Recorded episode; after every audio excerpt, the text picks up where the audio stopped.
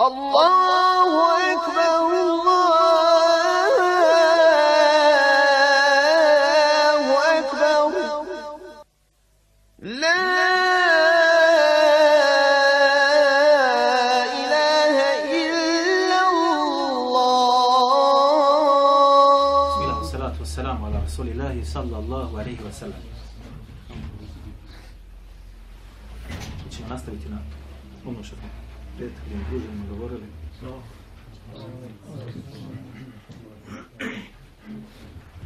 Kaže Allah jalla šanuhu Jome tedru kullu nasim imamihim.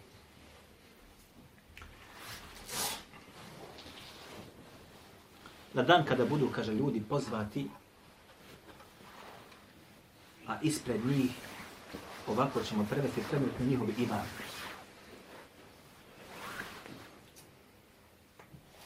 فمن أوتي كتابه بيمينه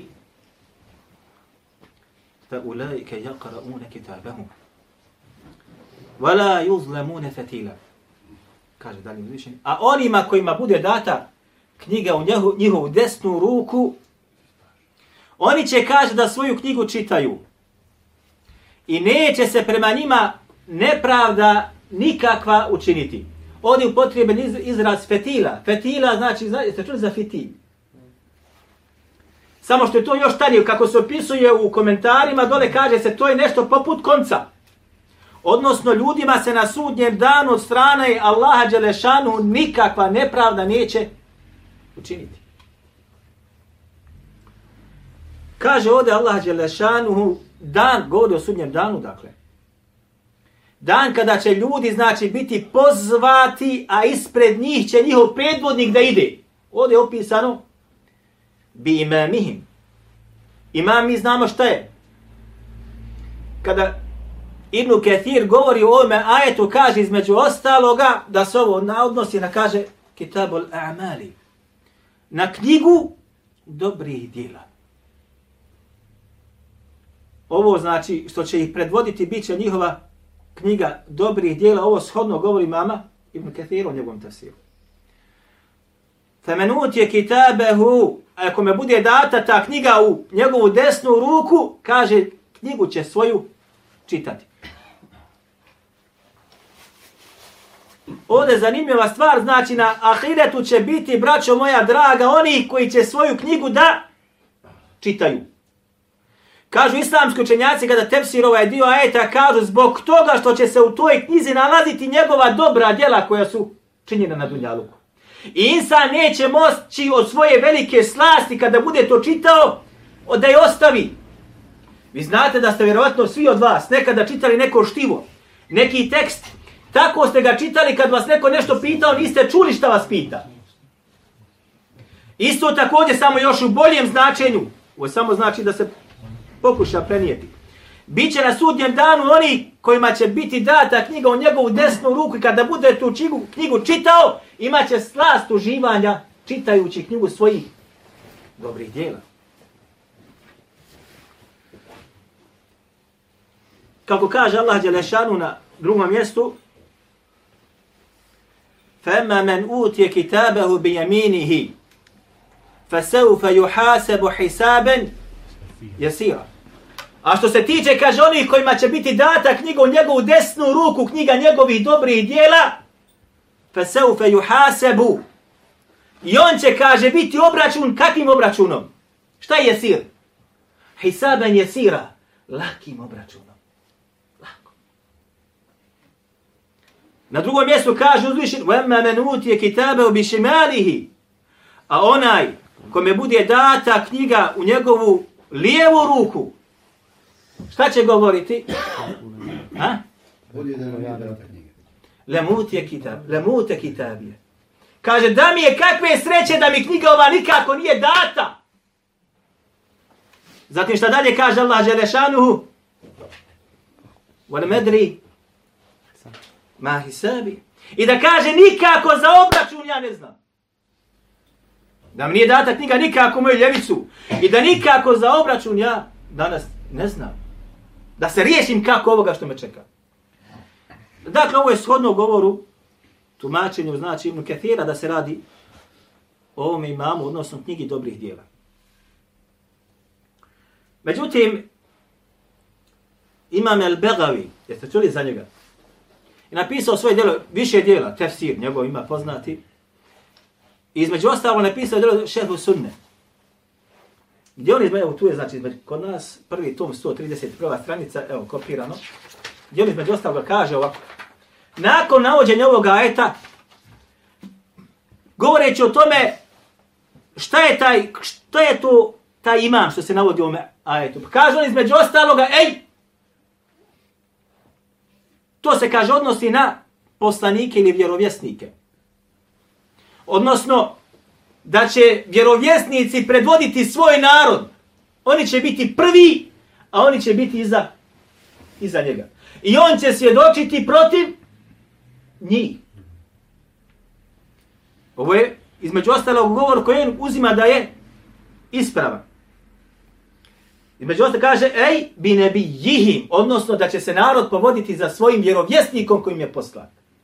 I vjerovjesnik će biti svjedok protiv svoga naroda. Za njega ili protiv njega. Kako je došlo u hadisu kojeg bilježi imam Buhari u svome sahihu. Gdje kaže Allah poslanik sallallahu alaihi wasallam, sallallahu alaihi wasallam, el Kur'anu hudžetun leke wa alik. Kaže, Kur'an je dokaz za tebe ili protiv tebe. Mi ćemo se malo dotaknuti kasnije, ako ne zaboravimo. Odnosno, i vjerovjesnik i tvoj poslanik će biti dokaz za tebe ili protiv tebe. Za tebe ili protiv tebe. Koliko će biti oni gdje će poslanik sallallahu alaihi wa sallam doći svjedok protiv njih? Koliko? Od umeta ovoga, pogotovo od onih koji vode muslimane. U ničem se ne slažeš sa njim. Niti u izgledu, niti u pojavi, niti u dijelima, niti u znanju. Nijedan vjerovjesnik, braćo moja draga, nije došao da je bio neznalica. Nijedan. A nijednom vjerovjesniku da to znanje nije, što bi rekli mi odmah od ozgo, da mi je sišlo. Nego je ga podučio ko? Allah subhanahu wa ta'ala. Allahom poslanik sallallahu alaihi wa sallam, kako je to Allah Đelešanu pisao, kada bi mu si razila objava, šta bi uradio nakon toga? Ponavljao bi ono što mu se objavio da ne bi zaboravio. Pa mu je Allah olakšao da ne zaboravi. A današnji umet niti ponavlja, niti uči, niti pamti. Allahove Đelešanu objave koje, koji je on poslao svojom poslaniku sallallahu alaihi wa sallam. Zatim kaže dalje, vakile. I kaže, isto također se govori o silotu tamrid, tako zvana, u, kako se kaže u, u ovaj, istilahatu, ili izraz koji nije onaj kod njega mjerodavniji od ovoga prvog. Kaže, bikita bihim, odnosno sa, za, da će znači njih predvoditi knjiga njihova, znači knjiga do, njih, dijela koja su pisana unutra. A zatim dolazi ono što nas najviše zanima, između ostalo kaže, وَقِيلَ بِمَامِهِ الَّذِي اِقْتَدَوْ بِهِ I kaže, kaže se da će ih, kaže, predvoditi predvodnik njihov imam za kojim su se oni na Dunjaluku šta? Povodili. Čovjek za kojim se na Dunjaluku ti povodio, u njega prstom upirao i smatrao ga da je na istini i uzima ono što on govori, on će te predvoditi između ostalom sudnjem danu. I ljudi se povoditi za njim. Zamislite koliko će ljudi biti takvi koji su ljude koji su zabudi uzeli sebi za predvodnike. Gdje na sudnjem danu će vjerovjesnik biti svjedok protiv njega. Njegova knjiga loših dijela svjedok protiv njega. A ljudi se za njim povodili na Dunjaluku. Šta još ovo pojačava ovaj stav? jeste gdje kaže, između ostala, odmah nakon toga u ajetu gdje kaže Allah Želešanuhu, kada govori o tim ljudima koji se budu povodili za njima, kaže da su oni između ostalog, kaže, bili na dunjalu slijepi. Wa fil ahireti a'ma. I bit će, kaže, šta? Na sudnjem danu slijepi. se bila. I još u gorem stanju od onoga što se opisuje. Valdalu se bila još gore od sljepila i od zablude. Valdalu se bila znači ništa gore još ne može se porediti sa tom sljepoćom koje se kod insana nađe. Znači, povodili se za, na Dunjaluku za ljudima i oslijepili su sa tim. Oslijepili su sa tim. I na sudnjem danu šta će očekivati? Očekivaće nagradu, nagrade, spas. Međutim, bit će proživljen kako? Slijepim u Albalu Sabila i još gori od toga. Između ostaloga, ja sam slušao ljude koji u ovoj zemlji se smatraju onim koji predvode muslimane, da tumače ovaj ajet, da se ovo odnosi na imame, na predvodnike i tako dalje. Pa ćemo znači sad se i mi malo na to navezati. Ako odaberemo stav, jedan od ove tri stava koji navozi između ostaloga, Hafiz al-Bagavi u svome delu šeru sunne. Kaže Allah poslanik sallallahu alaihi wa sallam u hadithu kojeg bilježi između ostaloga imam Bukhari i imam Muslim i ostali. I ovo je izraz u stvari koji se nalazi kod imama muslima. Ova izraz se nalazi kod imama muslima. Kod imama Buhari je drugi, drugi izraz. Kaže Allah poslani i ovaj hadis dolazi od Ebu Mes'uda al-Ansarija. Kaže Allah poslani sa osam da je rekao je ummukum je umul qawme je umul qawme aqra'uhum li kitabillahi. Kaže neka predvodi narod, neka predvodi narod u namazu. Aqra'uhum li kitabillahi onaj koji najbolje poznaje Allahovu dželešanu knjigu. Šta je Allahova knjiga? Kur'an. Ha?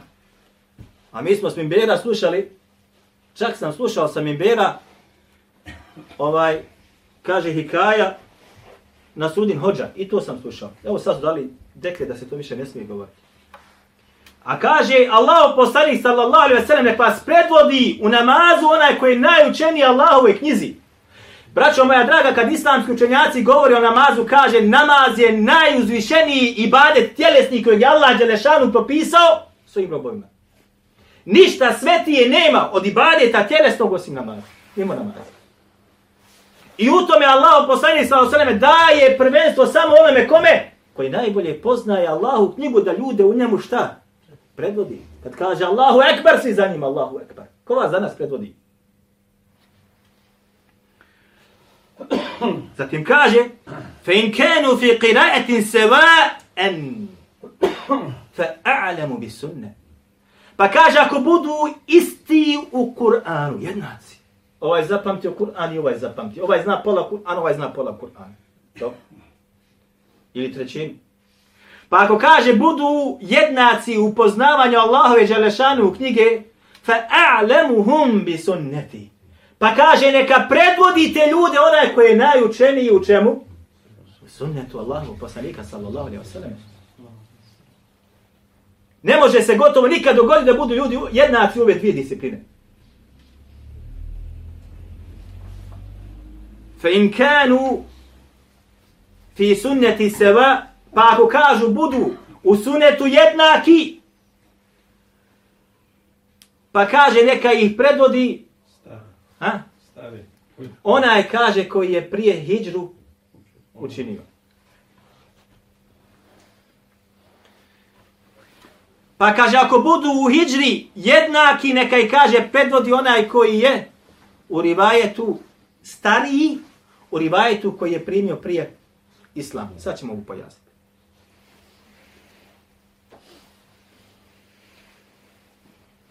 Kako je došlo pa pita, kad bi znala, dvojica su zjednaci u Kur'anu i Sunnetu, kažu islamski učenjaci po hijri, mnogi su ovo zanemarili. Kažu, hijri danas nema i ovo ne ulazi u obzir.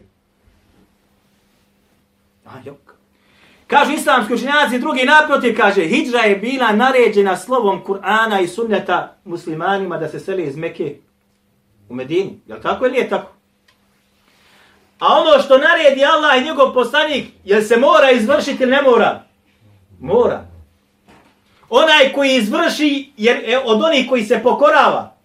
Jest. A onaj koji ne izvrši je od onih koji su se ogriješili u naredbu Allaha i njegovog poslanika. Zato je poslanik sa osanem ovdje dao da onaj koji je prije učinio hijđu, odnosno koji se je prije pokorio naredbi Allahu i naredbe Allahu poslanika ve sellem ta ima prednost da bude imam od onoga koji je kasnije hijđu učinio, osim ako postoji šarijatski razlog, kako kako učinati. Ovo jedna stvar. Druga stvar, u pokornosti Allahu njegovom poslaniku se ogleda šta? Kad se pokoriš Allahu i njegovom poslaniku u nekom djelu, Šta se ogleda u tome? Griješenje ili pokornost? Poniznost. Pokornost i poniznost. A nepokornost tome je šta? Grije ili sevap? Grije. Pa kažu islamski učenjaci, onaj koji se pokorava više Allahu Đelešanu ima prednost. Ako su dvojica jednaki u Kur'anu i Sunnetu. Gleda se onda šta? Onaj koji je čistiji i čestitiji od onoga koji više griješi. Zašto? Zato što je došlo u hadisu koji bilježi vam Buhari kaže Allah poslanik sallallahu alejhi ve sellem: wal muhađiru men heđere ma neha Allahu anhu. Kaže pravi muhađir i seljenik, jer ovdje se odnosi na hijđu, jeste, kaže onaj koji napusti ono što zabranjuje Allah Đelešanu. U hadisu koji je kod Ibn Hibban, u njegovome sahihu, kaže Allah poslanik sa sveme, wal muhađiru men heđere ma neha Allahu anhu. anhu. Kaže, pravi muhađir jeste onaj koji hađere isto i heđere, hađere isto otprilike dolazi. Heđere znači ostaviti, napusti. Hađere koji napusti ili krene i tako dalje. Ostavi za sebe. Dakle, to je pravi muhađir. Odnosno, ovdje hijđra dolazi u smislu čega? Pokornosti i griješenja. Stoga, ako su dvojice jednaci u Koranu i Sunjatu, daje se prednost nakon toga onome koji je šta? Koji je poznat po svojoj pokornosti i negriješenju nad onim koji javno griješi prema Allahu Đalešanu. Zamislite. I zadnje dolazi i kaže koji je prije, znači šta? Primio islam ili koji je prije, znači, ili odnosno koji je stariji u godinama.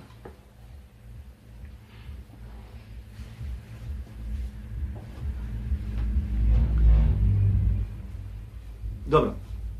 Ovo pravilo, braćo moja draga, je osnova u postavljanju ljudi na funkcije. Osnova. Kada se postavaju ljudi na funkcije, osnova je da se radi ili da se traži onaj koji posjeduje kod sebe ova svojstva. Pogledajte, Allah poslanik sallallahu alejhi ve sellem nakon svoje smrti je došao na njegovo mjesto ko? Ebu Bekr. Jel to Ebu Bekr bio neznalica u Kur'anu? Od njega se malo hadisa prenosi, da znate. Ali on bio od onih koji se najviše družio sa kome? Sa Allahom i poslanikom sa. I svoju čerku za njega udao. Zato kažu islamski učinjaci ovo, ne kaže se da je on znao malo suneta pa ga prenio. Naprotiv, poznavao je mnogo, ali je malo govorio. Ebu Hurere je samo se družio sa Allahom poslanikom sallallahu alaihi wasallam tri godine i to ne pune kod jednih islamskih a prenio najviše hadisa. Ebu Bekr bio sa Allahom poslanikom 23 godine sallallahu alaihi wasallam. A znate li koje, koliko je prenio hadisa? Ko zna knjiga daje? Koliko je prenio Ebu Bekr hadisa? Ha? Evo za sljedeći put, inša Allah. Ko dođe prvi, ko bude došao sa, dobija knjigu. Koliko je Bekr prenio hadisa? Vama malo je, znate. Dakle, ali pogledajte drugu stvar.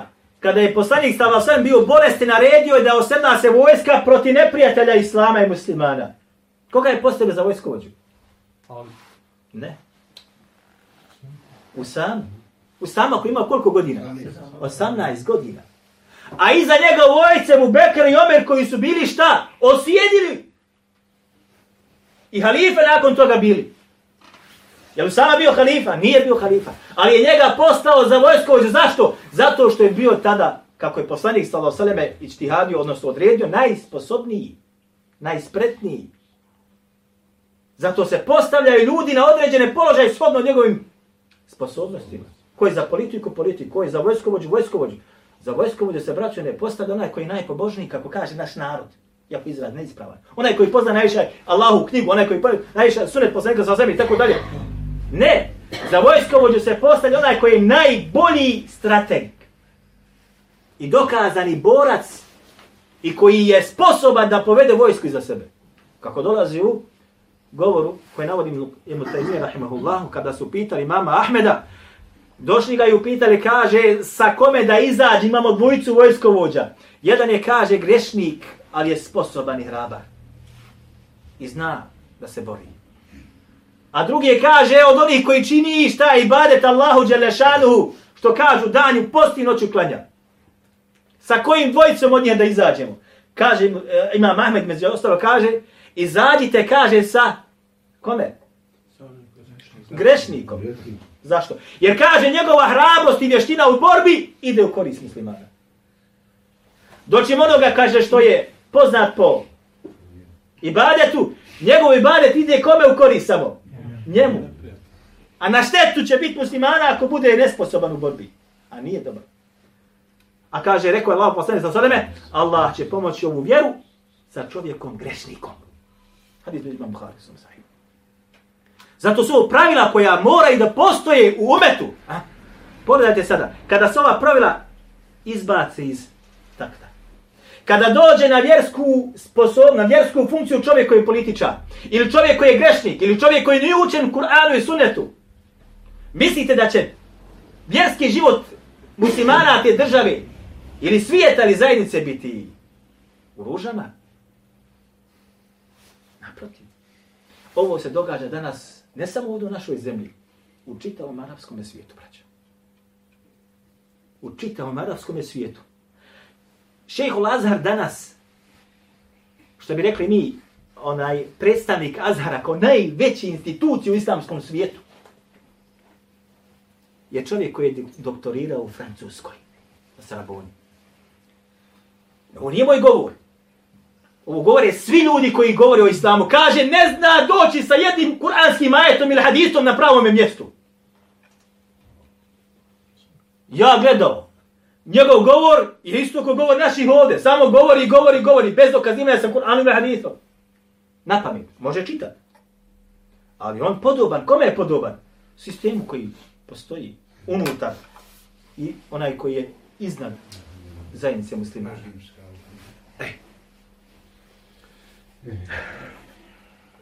Hadis između ostaloga bilježi Ebu Davud, bilježi ga Nesai, bilježi ga Buhari i ostali. Bilježi ga između ostaloga i imam Tabarani u svojim Al-Mu'ađimu Al-Kabiru. Mi ćemo pokušati malo sada da to sve povežemo.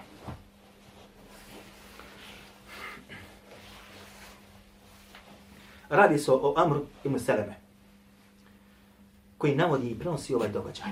Kaže, između ostaloga on,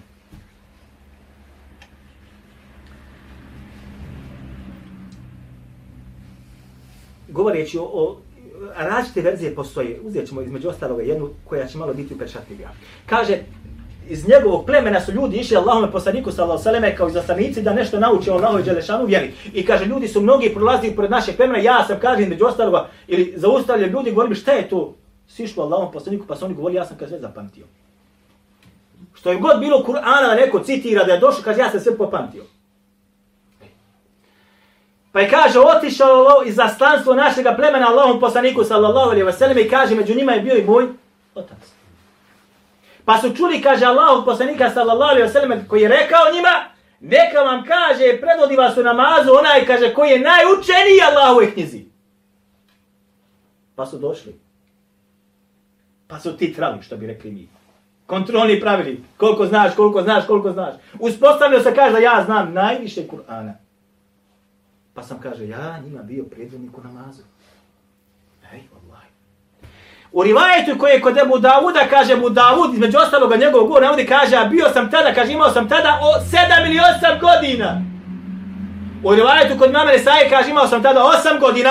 U rivajetu kod mama Buharije, kaže, imao sam tada 6 ili 7 godina. A predvodio svoj narod. Otac je za njega klanja. Pleme svoj predvodio. Ovo su pravila, braća, koja su došla zacetana u sunnetu Allahu poslanika, ali sallatu wasalam. I kad se ona prekrše, mora doći da se ide. Samo nizbrdo. Nizbrdo. Ljudi zarade penziju sa jednim džuzom. Sa 20 stranica Kur'ana. Penziju mi hrabu zaradi. Znaš šta će učiti kad dođeš iz danog klanjač. Znaš otprilike šta će učiti. Penziju zaradi. Nastavit ćemo inša Allah, ta'ala u našem sljedećem druženju. أقول قولي هذا واستغفر الله لي ولكم إياك توقع إما يوش Ali, nastavit ćemo inša Allah. الله أكبر الله